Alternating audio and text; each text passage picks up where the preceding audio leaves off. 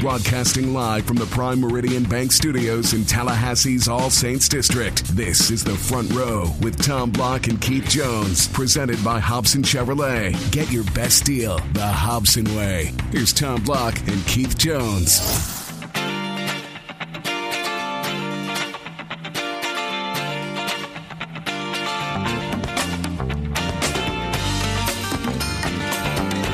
Greetings, everybody. Tom Block and KJ with you. It is NFL Draft Week. The baseball boys are playing well, and there is lots of stuff to talk about as per usual. But but We'll start this with is the supposed to be pleasantries. slow. This is supposed to be the slow time. Uh, it's not that slow. I mean, uh, if you thought it was the slow time, just go ahead and have the District Court of Appeals overturn a decision and deflate gates back, and boom, that takes us right to the opening week of the NFL season, and everything's covered. I'm not talking about it. Yeah, yeah, I don't want to get into Deflategate either. We will talk football, uh, the NFL draft coming up. Tim Linafelt, our Seminoles.com insider, will join us next segment. Really interesting uh, article that he's got on Seminoles.com today, or whenever it uh, first went up. But it basically looks at all 42 of Florida State's first round draft picks historically, which starts with Ron Sellers. And amazingly, Keith, going through your day, I think Bobby Butler was only maybe the sixth first round pick. That is correct. And now they're up to 42. So, I mean, 36 since 1980. Do the math on that. It's a pretty good average. Things were well, real different back then. One real, uh, real true life story. I, I had gotten married and was not living in the dorm. Monk was still in the dorm. And when it was announced that Bobby had been drafted, you know, it was over the radio. It was it was uh, my ESPN might have been doing something I don't remember, but but it was like all of a sudden it became news, and I didn't know what to do. So I ran to Bobby's apartment, and who was standing there knocking on the door but Monk. So Monk and I were standing outside Bobby's apartment. They'd already whisked him off; he was gone. and Monk and I are standing upside, jumping up and down, hugging each other outside his door. Times have changed. Well, and uh, I guess you didn't make the cut. You weren't part of the posse to go with Bobby to wherever he went at that point. was not invited. Would, would have gone had I been invited, but no, I was not part of the posse. Did they even have posses back then? I don't. You tell me. I don't. Before my day. Uh, but it is hard to fathom. I mean, that, that speaks really to what Florida State's become in terms of football powerhouse to think that there's been 36 more picks since then in the first round. And how many more years have we had since 1980 to 2016? You know, I mean, I'll let you do the math. Yeah, I'll pull out the calculator momentarily. But Tim Linafelt uh, uh, ranks the top 10. And I have a feeling where I'd side on this. We don't have to discuss this now, but um, we'll get into it with Tim. We don't want to. We'll bring it up. We'll see if he'll actually uh, spill the cards, spill the beans, or if uh, he'll make everybody log on to Seminoles.com and find out the answer to that question. But uh, the other questions related to the draft, Jalen Ramsey. Uh, it's an interesting draft, and Keith, you mentioned uh, a month ago, maybe maybe two months ago now, that uh, if you had the top pick, you would trade it, and obviously that came to fruition. Well, both of the top t- picks went away, so and to speak. and I looked, I, I- you know, I looked around at various uh, uh, newspaper websites today for the, you know, for San Diego, Jacksonville, Dallas, Baltimore. And when you look at them, it's interesting because I, I, almost every one of them had the same article, which was Chargers open to trading down. Jaguars will trade down if possible. Ravens would consider trade down with the cow. So I mean, the beat writers are doing their job trying to cover it, and the and the the teams themselves are just saying, "Hey, we're open to anything. You want to trade us the world? We're good." But I, I guess the sort of the prevalent thought is that the talent at the top uh, is not what it has been some years in the NFL draft, but that the depth is pretty good, and you know you're going to get the same guy at pick 12 as you will at pick 40, and so why not trade down? the the middle uh, group, uh, you know, outside I guess the two quarterbacks that everybody traded up for, but you know, even picks three through 10, 3 through twelve. I mean, it's almost like you could sh- put them in a bag and shake them up because it's going to be absolutely, completely driven by what you need. So that said, where does Jalen Ramsey go? I, I don't know. I mean, we've talked about this. You know, we, we said could he be the first round pick? I think that uh, the top overall pick, uh, and I think obviously when that trade was done, that went away. Uh, could he be the third pick? You know, I, I don't know the way. Uh, it's all the way the general manager and, and the coach is thinking about what's the biggest need and, and, and is a, a premier defensive tackle more important than a premier defensive back. And that'll vary by who you talk to. Uh, I, I think today's environment, if you can get those big bodies in the middle, that can run stop and get some push because everybody's going out of the the the the, um, uh, the shotgun as well as the pistol. You know, it used to be you get the defensive ends on the outside because you had seven and nine step drops and you'd get that push on the outside. Now everything's up the middle uh, for two reasons. Number one, they're closer to the line of scrimmage. They're not dropping back seven steps. If they drop back at all, it's three, and they're starting at five. And number two, just mathematically, quickest distance between two points is a straight line. So defensive tackles are, are the, the things you want today, whereas 25 years ago it was a running back, and there might be only one, possibly two running backs even go in the top 30 picks this year. Jalen can do a lot of things. He's not a defensive tackle, however. That is correct. You know, I looked at several mock drafts today, and none of them had him sliding past six, but it was all over the map, and I don't know that any of them, maybe one of them had San Diego taking him at third. A couple had the Cowboys taking him at fourth. One mock draft I looked at had the Jaguars trading up to get in front of the Cowboys so that they could take Ramsey. Uh, and then a couple had him going to sixth and, and going to Baltimore. Uh, so I don't know that he's at this point guaranteed a top five. I would say he's guaranteed top 10 because Tom Lang and Jeff Cameron are personally going to go to one buck place if he's sitting there when the Bucks pick and Tampa Bay fails to draft him. It will get there, will, there, there. will be seismic. Yes, there will be episodes. Yeah, in the All Saints district of Tallahassee. But uh, anyway, wherever he goes, uh, it, the uh, of course the way the draft works, and this won't change that much for for somebody that's going in the top ten because you're still going to a team that needs to needs more parts and pieces and needs to do some work. But basically, you trade uh, some cash for a better organization, the lower you go in the first round. I mean, if you if you're willing to give up a little bit of cash and you go lower, you're going to be in a better situation. Well, the, the, other thing is that that fifth year uh, becomes, you know, almost uh, in control of the club for about the first six or seven or eight picks because of the way the money works. Whereas if you're a, a 10 pick, a 12, or a 15, the player's kind of in control of that fifth year when it comes time for that next contract. So, you know, you can argue we could argue indefinitely uh, about everything associated with it.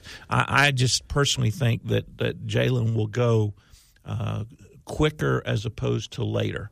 Uh, and so whoever either has the pick or wants to trade up for the pick will go specifically to get him. It'll be interesting to see it unfold. A good place to uh, see it unfold would be Madison Social, uh, which is a pretty good place to uh, you don't have to partake of a sporting event, but uh, if you're choosing to, uh, and it's funny to term the NFL draft a sporting event, but it really is. It's a three day event now Thursday night, Friday night, Saturday. But anyway, you know the drill at Madison Social. Uh, it's a perfect weather to head on out there uh, and enjoy it. Big trivia night uh, every Tuesday, but uh, the draft obviously starts tomorrow. Conveniently, by the way, I checked the block calendar. Uh oh. Uh oh. I, I, won't, I won't be at Madison Social tomorrow. I'll have my kids, but I did notice that my wife conveniently has Bunko scheduled, which is a beautiful thing. That means that I, I can put the TV on ESPN. I can put every TV in the house on ESPN, and I'm good. Bun- Bunko? Bunko. Bunko. Yes. Does your wife not do this? No. You, my friend, have officially hit middle age. Yes, I have. and, and, based on when the Bunko started, I must have hit it several years ago. Now, too. here's the next thing. I, I know how this works. You're excited about it because Bunko is at someone else's house. It's coming to your house. Well, that actually would be the only better scenario for tomorrow night because that would give me the excuse to be at Madison Social tomorrow night. I'm just saying. Yeah. Tom, it's coming. Oh no, it's it's been. I know. I know. I circle those dates on the calendar and then I try to figure out what excuse I have to be By the way, you, you play bunko? You any good at it? Well, are you any good at it? First of all, no, I don't. Second of all, it's a complete game of chance. It's a game of chance. My wife would tell you that there's skill involved. There's no skill involved whatsoever. I was just baiting you. I was yeah, no, no, no. If you talk to the ladies that play the bunko, they'll tell you it's high skill. Perhaps they practice rolling the dice. I'm not sure. I got nothing. I got nothing. All right. That's enough conversation. Nobody tuned in to listen to us discuss bunko. So let's get to Tim Lennon. We'll ask this will be a question for Tim, though. Also, we'll start yeah. there. He he's newlywed. We'll see if we'll see if his other half uh, it, it partakes of bunko. Because well played, Mr. We might have to elevate him right to well middle age. All right, we'll do that when we come back on the front row.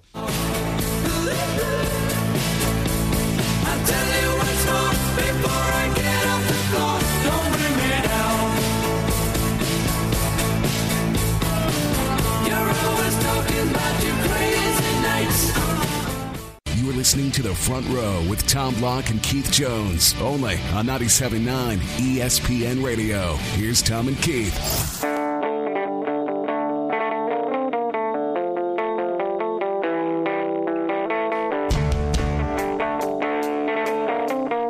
Back on the front row, uh, NFL pre-draft or pre-NFL draft edition, I guess I should say. Tom and Keith, Tim Linafelt, our Seminoles.com insider, joins us. Tim, how are you? Good guys, how are you? Good. Before we get to the uh, the NFL draft, a real Let's talk about something very important. yes, this is pressing. We got into it in the first segment. Does, does, does your better half play bunco? Uh, no, no, she doesn't. Okay. Uh, I don't know that she. well, th- uh, then you're not middle aged yet, so you Not you, yet. you made the cut because we were going to go ahead and accelerate your curve. The answer to that was yes, so you're good. you know, it's funny. One of her uh, one of her best friends is like obsessed with it, so I think it's uh, it's coming quickly, It's but inevitable. uh, but we're not there yet. Yeah. Okay. Well, that that's good news for you. You're off the hook for this time.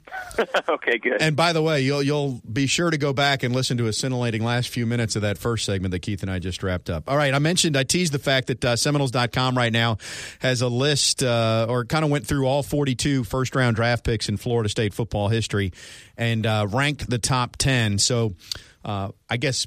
First of all, how scientific a process was this, or did you just throw 42 names in the hat and draw a few out? well, uh, you know, that would be uh, really be something, but it wasn't quite like that. But you know, what you you try to do is get the as many people as you can involved, people that have been around the program for a long time, or people that, that follow the program currently, and uh, have them pick out their top ten, and then you you know you just kind of do first place. Uh, number one gets ten points, number two gets nine points, et cetera, et cetera, and you tally them all up, and uh, and there you go. So that's about as uh, as math intensive as I get. Uh, so uh, it worked out. Uh, it's worked called out weighted averages. yeah, yeah, yeah. There you go. There you go. So, uh, so yeah, it was uh, it was fairly. You when when you start getting to uh, you know adding big numbers together, I had to double check some of the uh, some of the calculations, but I think we got it.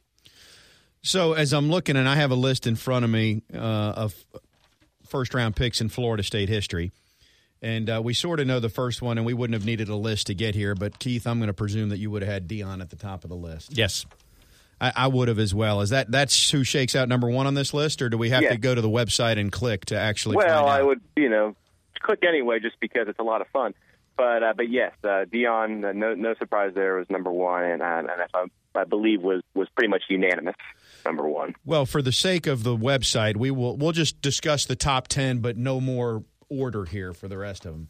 That's fine. You can, you Keith, can- your turn. fine. Your turn to guess. Give me a guy that's in the top ten on that list. Brooks. Derrick Brooks. Yep. All right, I'll go Warrick Dunn. Yep. Mm, Simon.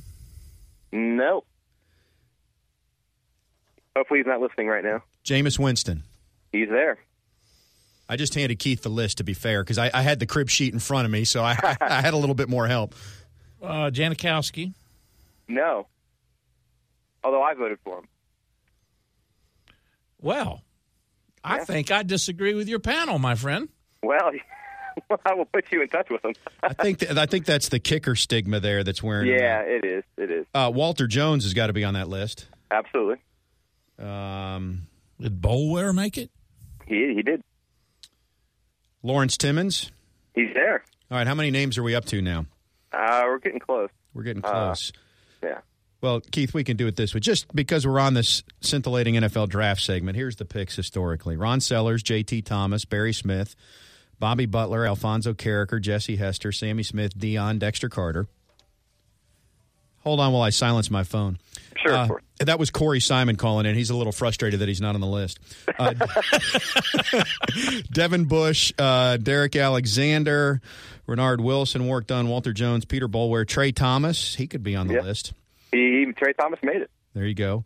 Wadsworth obviously got hurt. I'm I'm with Keith Janikowski. I mean, uh, I'm not a former kicker, but it feels like at He's this got to be there. I mean, he's he's closing in on three decades, isn't he? I guess not yeah, quite. yeah. Uh, Peter Warrick, Derrick Gibson, Jamal Reynolds, Javon Walker, Alex Barron, Travis Johnson, Cromartie, Antonio Cromartie could be on that list. He is. Probably higher than you would think. Rod, really? Well, there's a tease. I'll have to go to the website and help the metrics uh, when we finish this segment. uh, who else we got here? Broderick Bunkley, Kamerion Wimbley, Ernie Sims, Lawrence Timmons, Patrick Robinson, Christian Ponder, Xavier Rhodes, Bjorn Werner, E.J. Manuel, Kelvin Benjamin. All right, who do we leave out? Have you been keeping track? Who do we leave out? Who's the obvious one we left out, Tim? Uh, I, I, I think we might have gotten them all. I think you might have. You know who? Uh, you know who didn't did not make it that I thought might raise some eyebrows um, was uh, Marvin Jones. Marvin Jones, pretty good player. Yeah, he was he was great here, and and, and pretty good in the, at the next level. But the the Jets were just not terribly good. yeah, and he was and, there. he, and he was hurt. And you know, I think if uh, if there was if there was a number eleven, he would have been there. Uh, again, I was surprised by it. But uh, and, and you know who I thought might get a little more love and didn't was uh, Xavier Rhodes. Maybe his career just hasn't been uh, is is not as long as, as some of the other guys, or he's, he's still developing. But he's turned into a really really nice player. Yeah, I Uh, think I think I think guys. I don't disagree. I think guys from the Jimbo era are probably a little bit too new to. Although Jameis Jameis was on that list, Mm-hmm. Sure. but uh, you And- know, Kelvin Benjamin would be a guy that uh, you know someday could show up on that list if he comes back. Yeah, from- absolutely.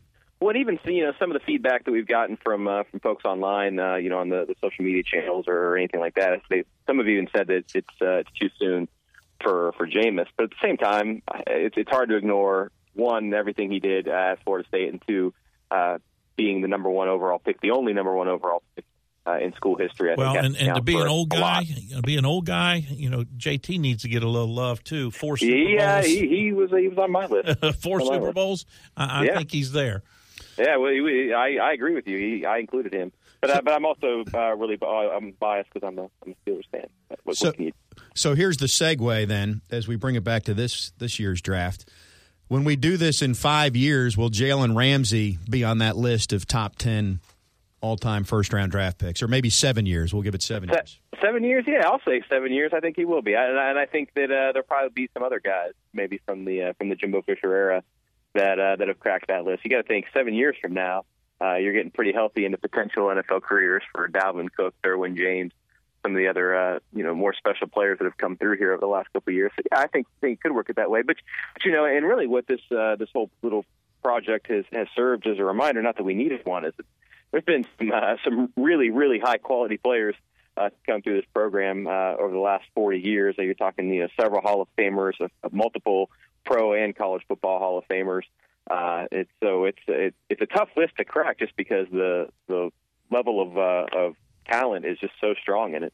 Several NFL Men of the Year too. Uh, That's right. That's right. over the years. So, so where uh, we we kicked around Jalen Ramsey a little bit, and obviously a month ago we were talking about could he be the first overall pick. Obviously, that's not going to happen. Now it seems like everybody in the top ten is threatening to trade down. You know, they want more picks, and nobody outside of the top two. I think it really is sort of a crapshoot. I'm not sure anybody's got it completely dialed in on who's going where. Where do you think Ramsey uh, goes? I think if if San Diego doesn't take him, um, and I don't know, I just saw something on Twitter, another uh, another headline with Laremy Tunsil, like his father or stepfather is suing him or something. I no idea, but it doesn't sound good. Uh, if, if San Diego doesn't take Jalen Ramsey, I think the Dallas Cowboys almost certainly will take him uh, at number four, and that's kind of what I'd like to see happen. That just seems like a good fit, doesn't it? I read another article about Jerry Jones, and, and of course, it, sometimes it takes a, a, a an eccentric owner to make some decisions. Go back to Sebastian Janikowski being drafted in the first round, which had never happened before. Right. I read an article that Jerry Jones, one of the best things he liked about Jalen Ramsey is that Fisher threw him out of practice one time. Well, And that that was the uh, that was the open practice before the 2014 Exactly, season. exactly. It was during the media day. Yeah. yeah. Yeah. Well, well, guess who else got thrown out of practice one time? Uh, I, I can think of one. I can think of a few, but uh, you're probably uh, Yeah, I'm probably more thinking of than Jameis Winston, by the way. That's and right. that, that actually, uh, you know, you get out this intangible list, and somewhere that competitive nature of Jalen Ramsey has to factor on the short list. Because, I mean, he's a highly cerebral guy, but man, when he's between the lines, that motor is, uh, he's revving the engine. Well, and, and, you know, taking, taking a step back further, uh, you know, I remember time when Marcus Joyner got thrown out of practice. Uh, a few other ones. It's always you could probably build an All-American team out of guys that have that have gotten thrown out of Florida State practices at, at one time or another. And at the end of the day, as a coach, you, know, you probably have to do what you have to do. But in the back of your mind, you might be thinking, "Yeah, I, I, I kind of like what these guys are bringing to the table." You know? By the way, you call him from Siberia? Uh, no, does it sound that way? It just, there was a drop there. It was as if you didn't pay your bill last month or something. But apparently you paid most of it because you only dropped for about eight seconds. Well, So- I, know- I need to I need to check on that. Do I need to repeat anything? Are we good? no, no, no. Okay. Uh, what you say is, uh, you know, we can only digest it once, Tim. Fair enough. All right, baseball. Uh, you know, Keith and I may may talk about this or touch on this on a on a future show. But in light of what happened to Jim Voyles the other day, has uh, not that there would be right now, but do you recall any conversation? I know there's been some in spring training where pitchers have started to wear helmets. Has anybody raised that question? Has Florida State ever considered it? As are collegiate teams even talking about that at all as an option?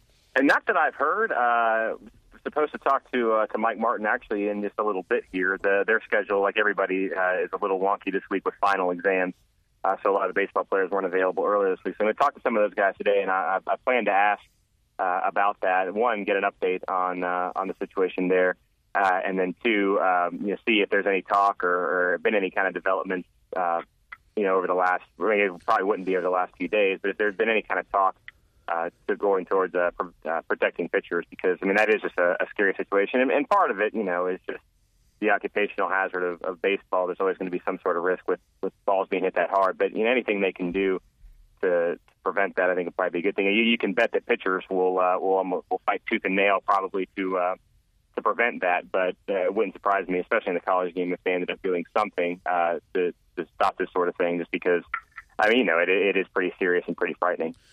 Yeah, we certainly hope that he's okay. Uh, sidebar on this: there's a fascinating story this month. Maybe it's not even this month, but whatever the most recent Real Sports is that I watched. Um, on fans getting hit by foul balls, and why doesn't Major League Baseball have netting? And they even go to Japan, and in the Japanese leagues, the entire stadium is netted. I mean, you can't get hit by a foul ball.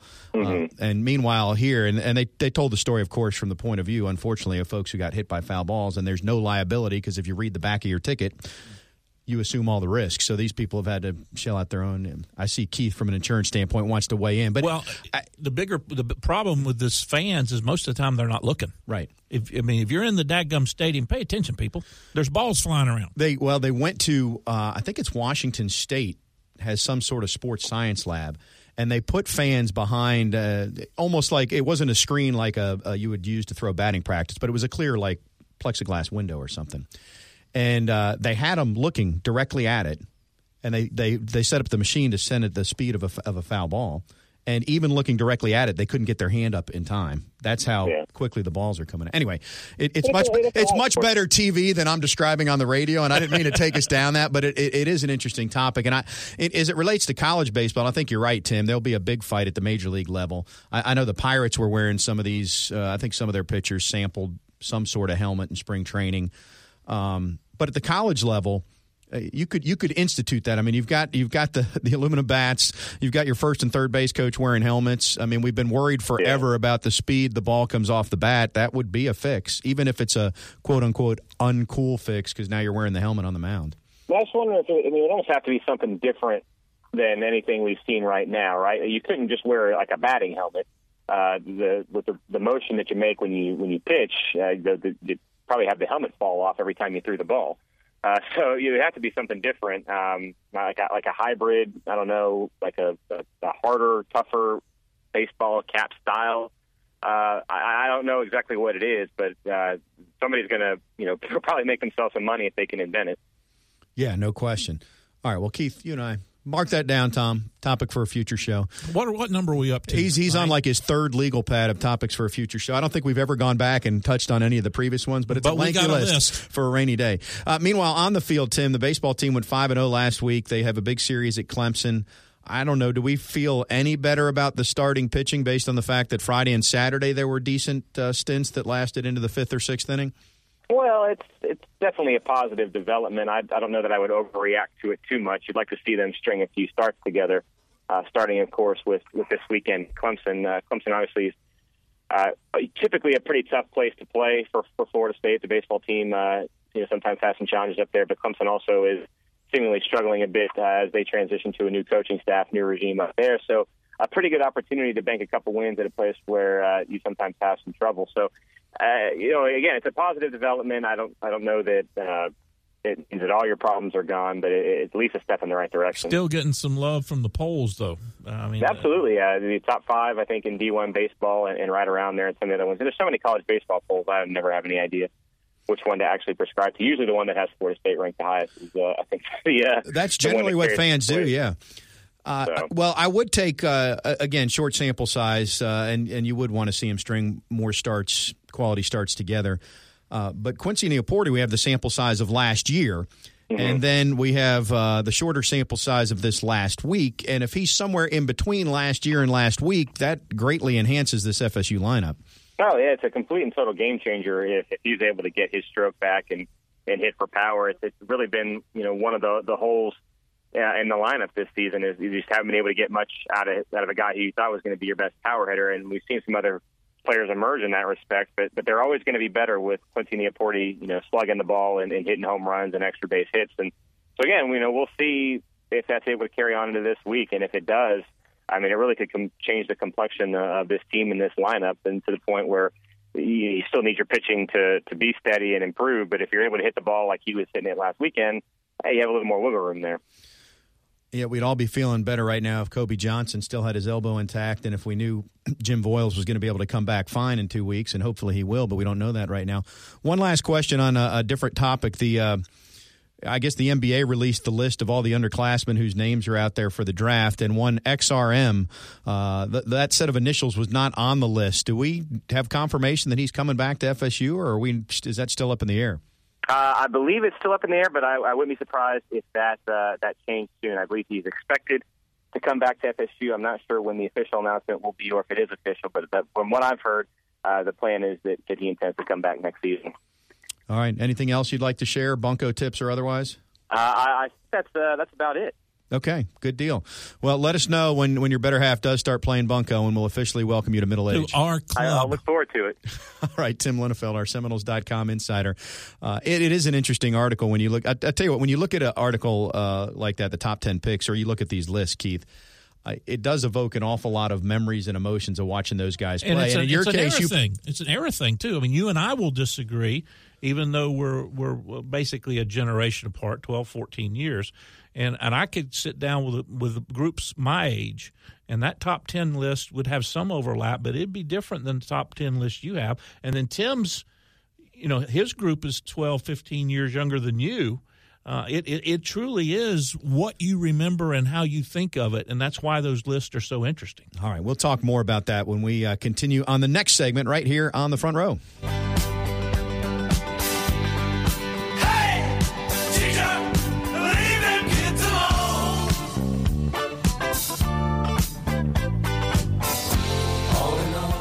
Broadcasting live from the Prime Meridian Bank Studios in Tallahassee's All Saints District. This is the front row with Tom Block and Keith Jones, presented by Hobson Chevrolet. Get your best deal the Hobson way. Here's Tom Block and Keith Jones.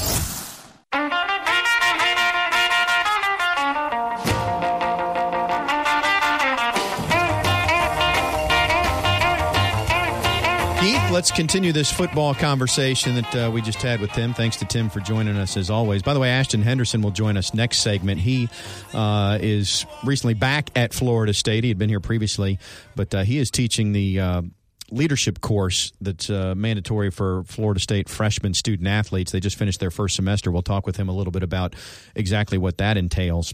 Uh, the top 10, Keith, as you mentioned, obviously, we're all, uh, you know, anybody that we pick is going to be a reflection of our own personal circumstances, be that era, be that geography, whatever it is, be that favorite team.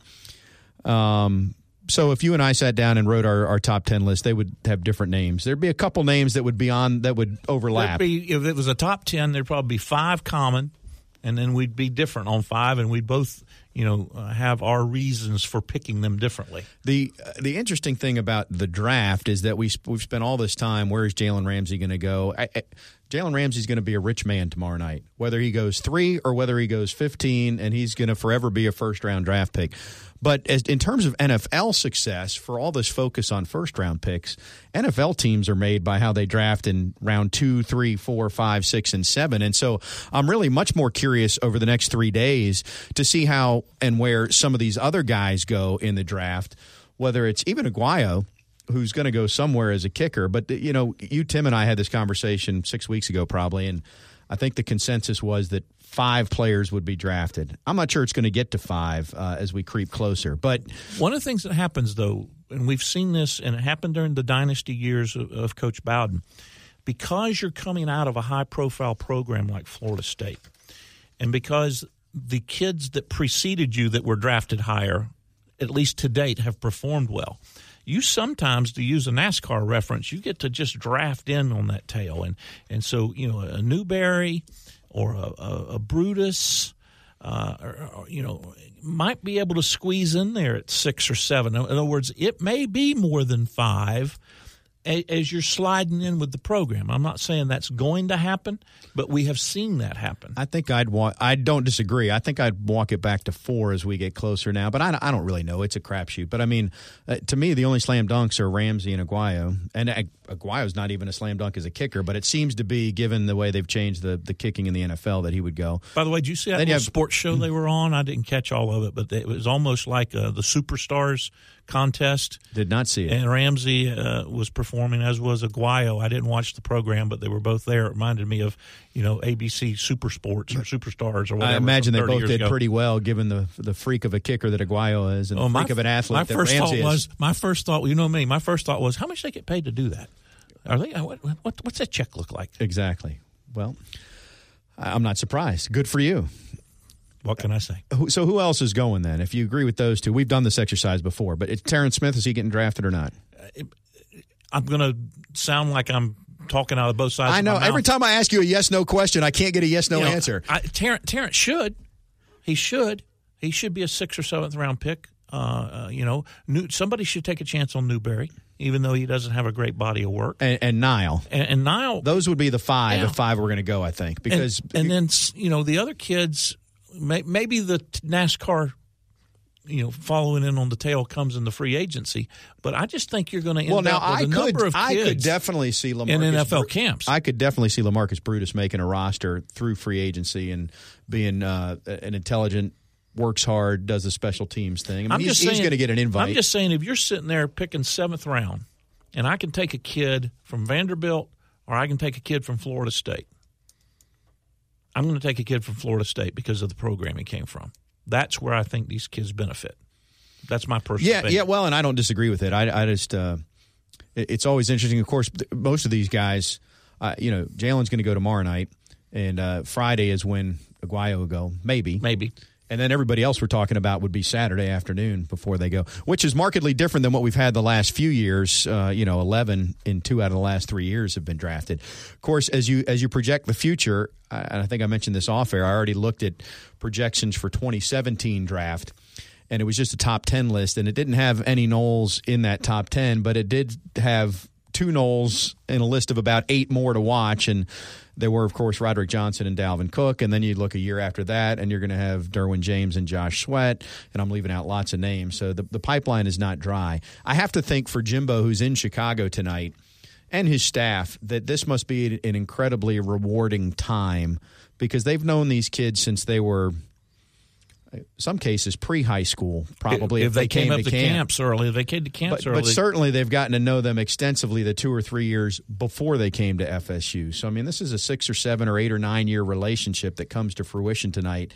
Uh, or, or, over the next three days, with them getting an opportunity to play at the next level. And we hate talking about it, but the reality is it's the number of wins you know, are you winning 10 or 11 or 12 a year?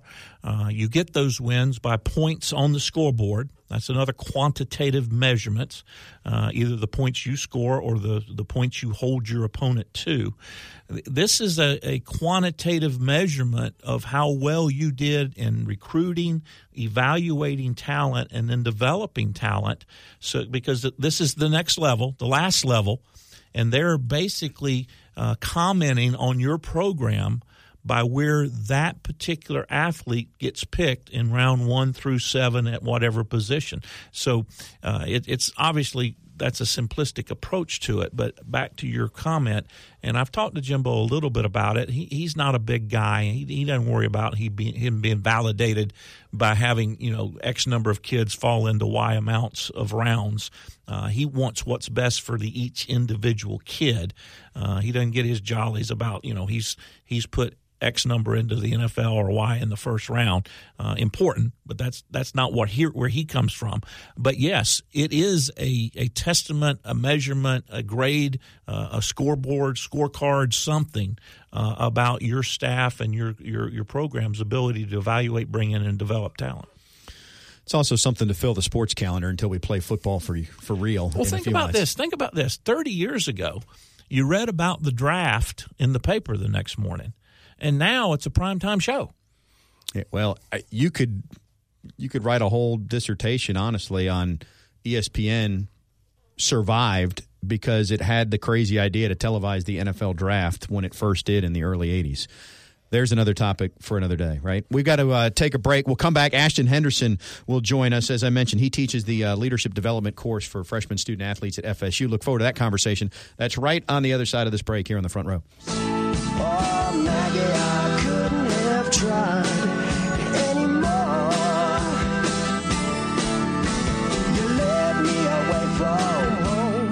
You're listening to The Front Row with Tom Block and Keith Jones. Got a question? Email them at the front row at 979espnradio.com. Here's Tom and Keith.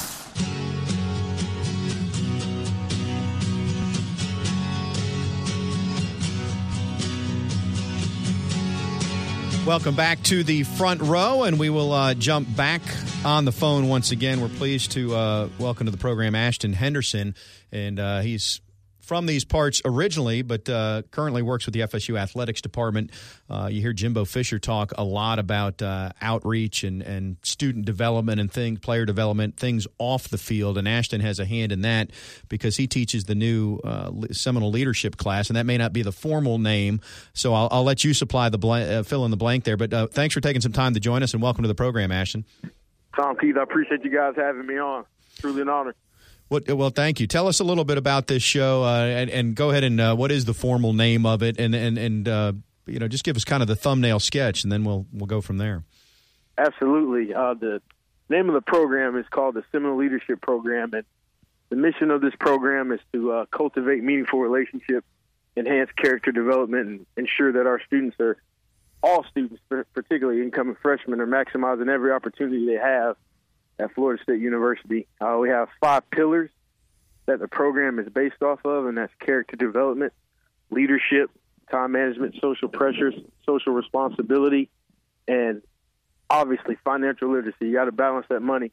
So one of those things, and that's kind of the premise and the and our mantra, what we have and what we go by and teach in these in these educational sessions that we put on every week.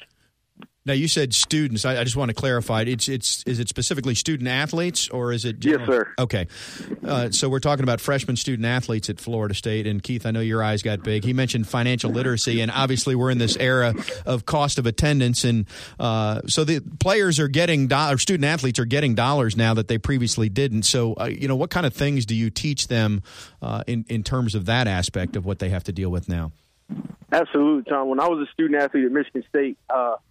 I remember I did not balance my money very well. I was always going to get Air Jordans, doing things frivolously, spending my money, doing things that I regretted. So I take my personal experience and let them know of ensuring bringing in professionals. Uh, we actually brought in Wells Fargo uh, to do an educational series in regards to what does it mean to have uh, what's a good credit score, how do you budget, how do you prioritize, you know, what you give money to or how to make sure you're putting yourself in a good financial situation moving forward in your life. So we actually had a, a couple sessions that they came in and, and empowered our students to understand the power of the dollar and, and that three digit number is going to control a lot of things in your life and what you do. So our students really learned a lot from it and uh, really gained a good experience and have a better understanding of the whole financial, you know, how to budget and do things the right way.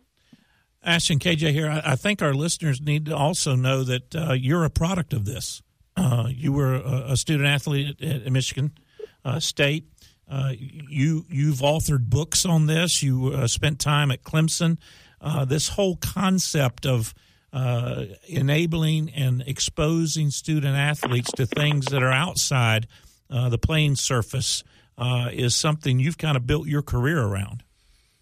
Absolutely, I have a affinity for this like none other. Uh, it's, it's, truly something that I really value, and it's so important uh, to really build and pour into these students, especially student athletes as they're here, to make sure that there's so many resources here for them. Well, we just want to ensure that they're uh, make sure they're maximizing every opportunity they have, and having the platform that we have at Florida State to not only get a first class education, as only compete and play with the best of the best every year, uh, year in year out, every sport's up, you know, postseason opportunities and going to the Final Four and the playoffs. And the bar is set so high, and there's nothing, anything you can achieve here if you really tap into the resources that we have.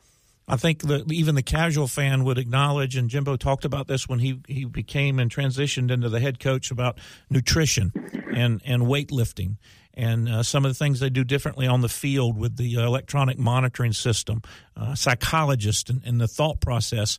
But we sometimes do forget that these are 17, 18, 19 year old kids that are out on their own for the first time, and there's a whole bunch of stuff they can get into through either ignorance or, or just being naive that that the Florida State family has a responsibility to educate them on just like be candid, if I could, I'm I'm grateful. When I was an 18 year old, 19 year old, Facebook and social media wasn't so prevalent at that time, or we might not be conducting this interview. I'm kidding, but seriously, uh, it's just so much uh, out there that our students can, can be harmed by, and we're here for be a resource. That's why I've teamed up with uh, individuals in, in the in the in the player development realm. One of my best friends and I co-authored Beyond the Gridiron, how to successfully transition into collegiate football, hitting all these topics.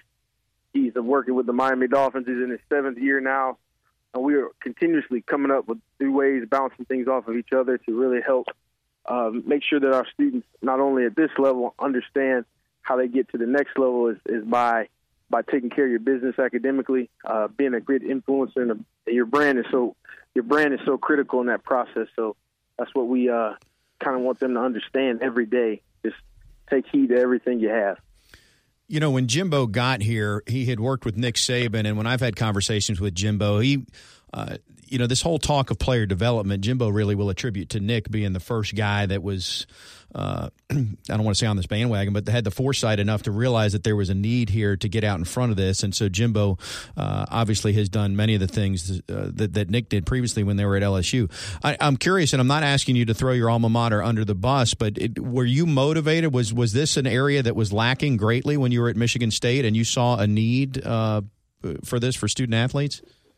I think I was very fortunate to be uh, at Michigan State and have the opportunities that was already afforded to me. And student athlete development, Michigan State prides itself with you know the inception of Coach Saban being there during that era, having the first academic center alone. Dr. Clarence Underwood is a father of academic support.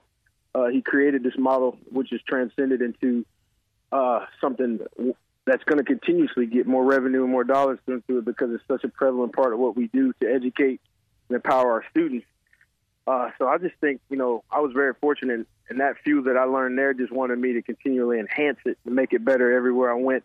And there's no other better place than being back home to do it for, even though I didn't go here, as a physical connection to Florida State from being a young, young, young man watching in the stands in the early '90s and up to the era. So it's emotional. You know, it's a good connection here, and I'm grateful to be back to do this for our own population in our city.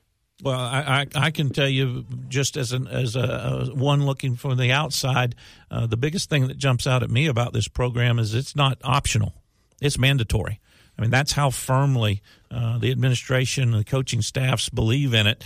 Uh, you are going to do this, and you are going to be exposed to it.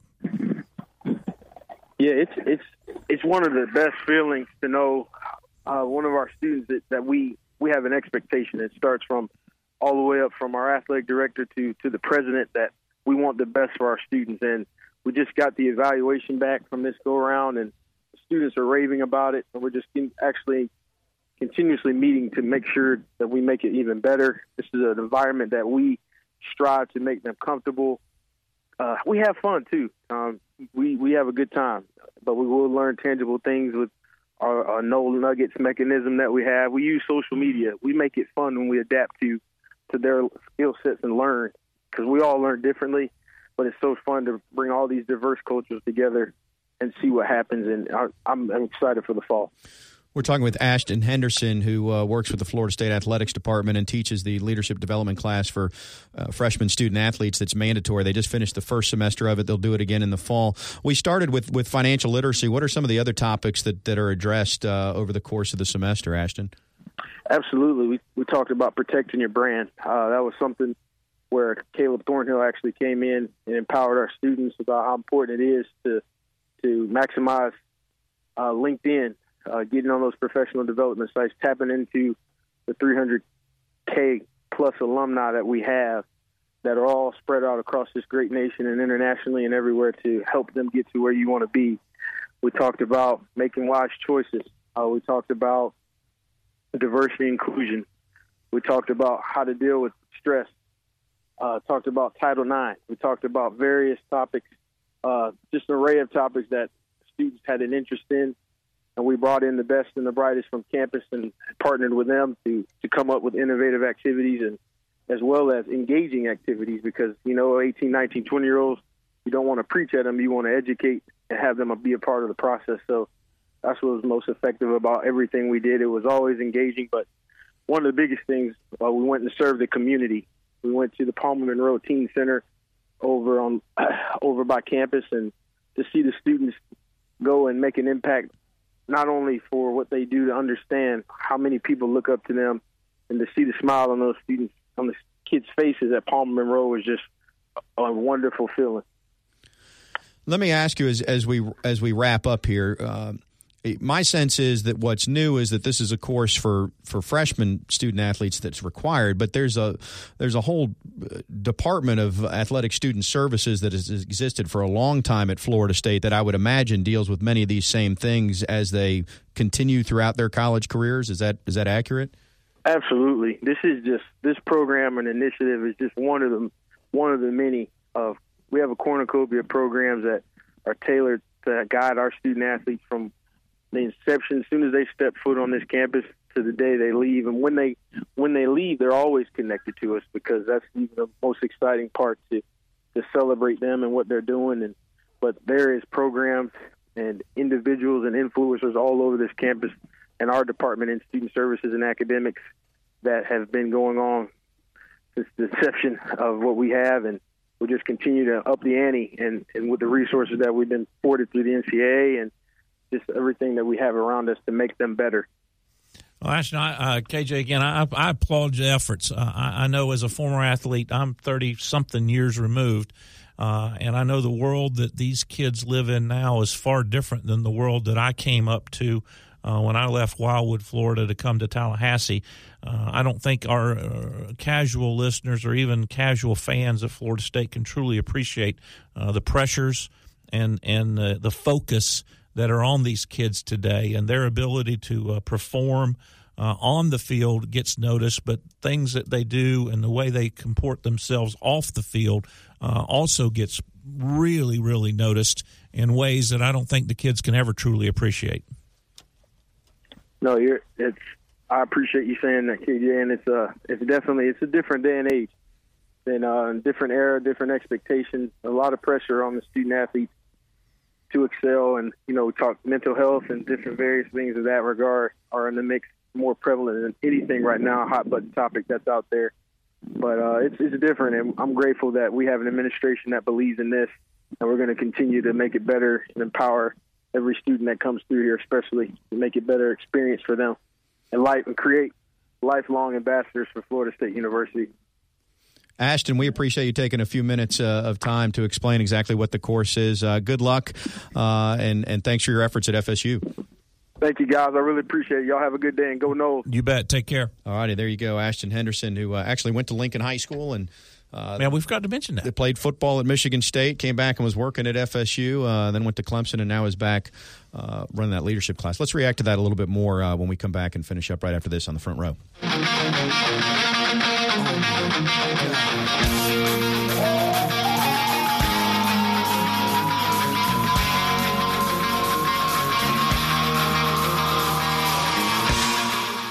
Listening to The Front Row with Tom Block and Keith Jones. Got a question? Email them at the front row at 979ESPNradio.com. Here's Tom and Keith.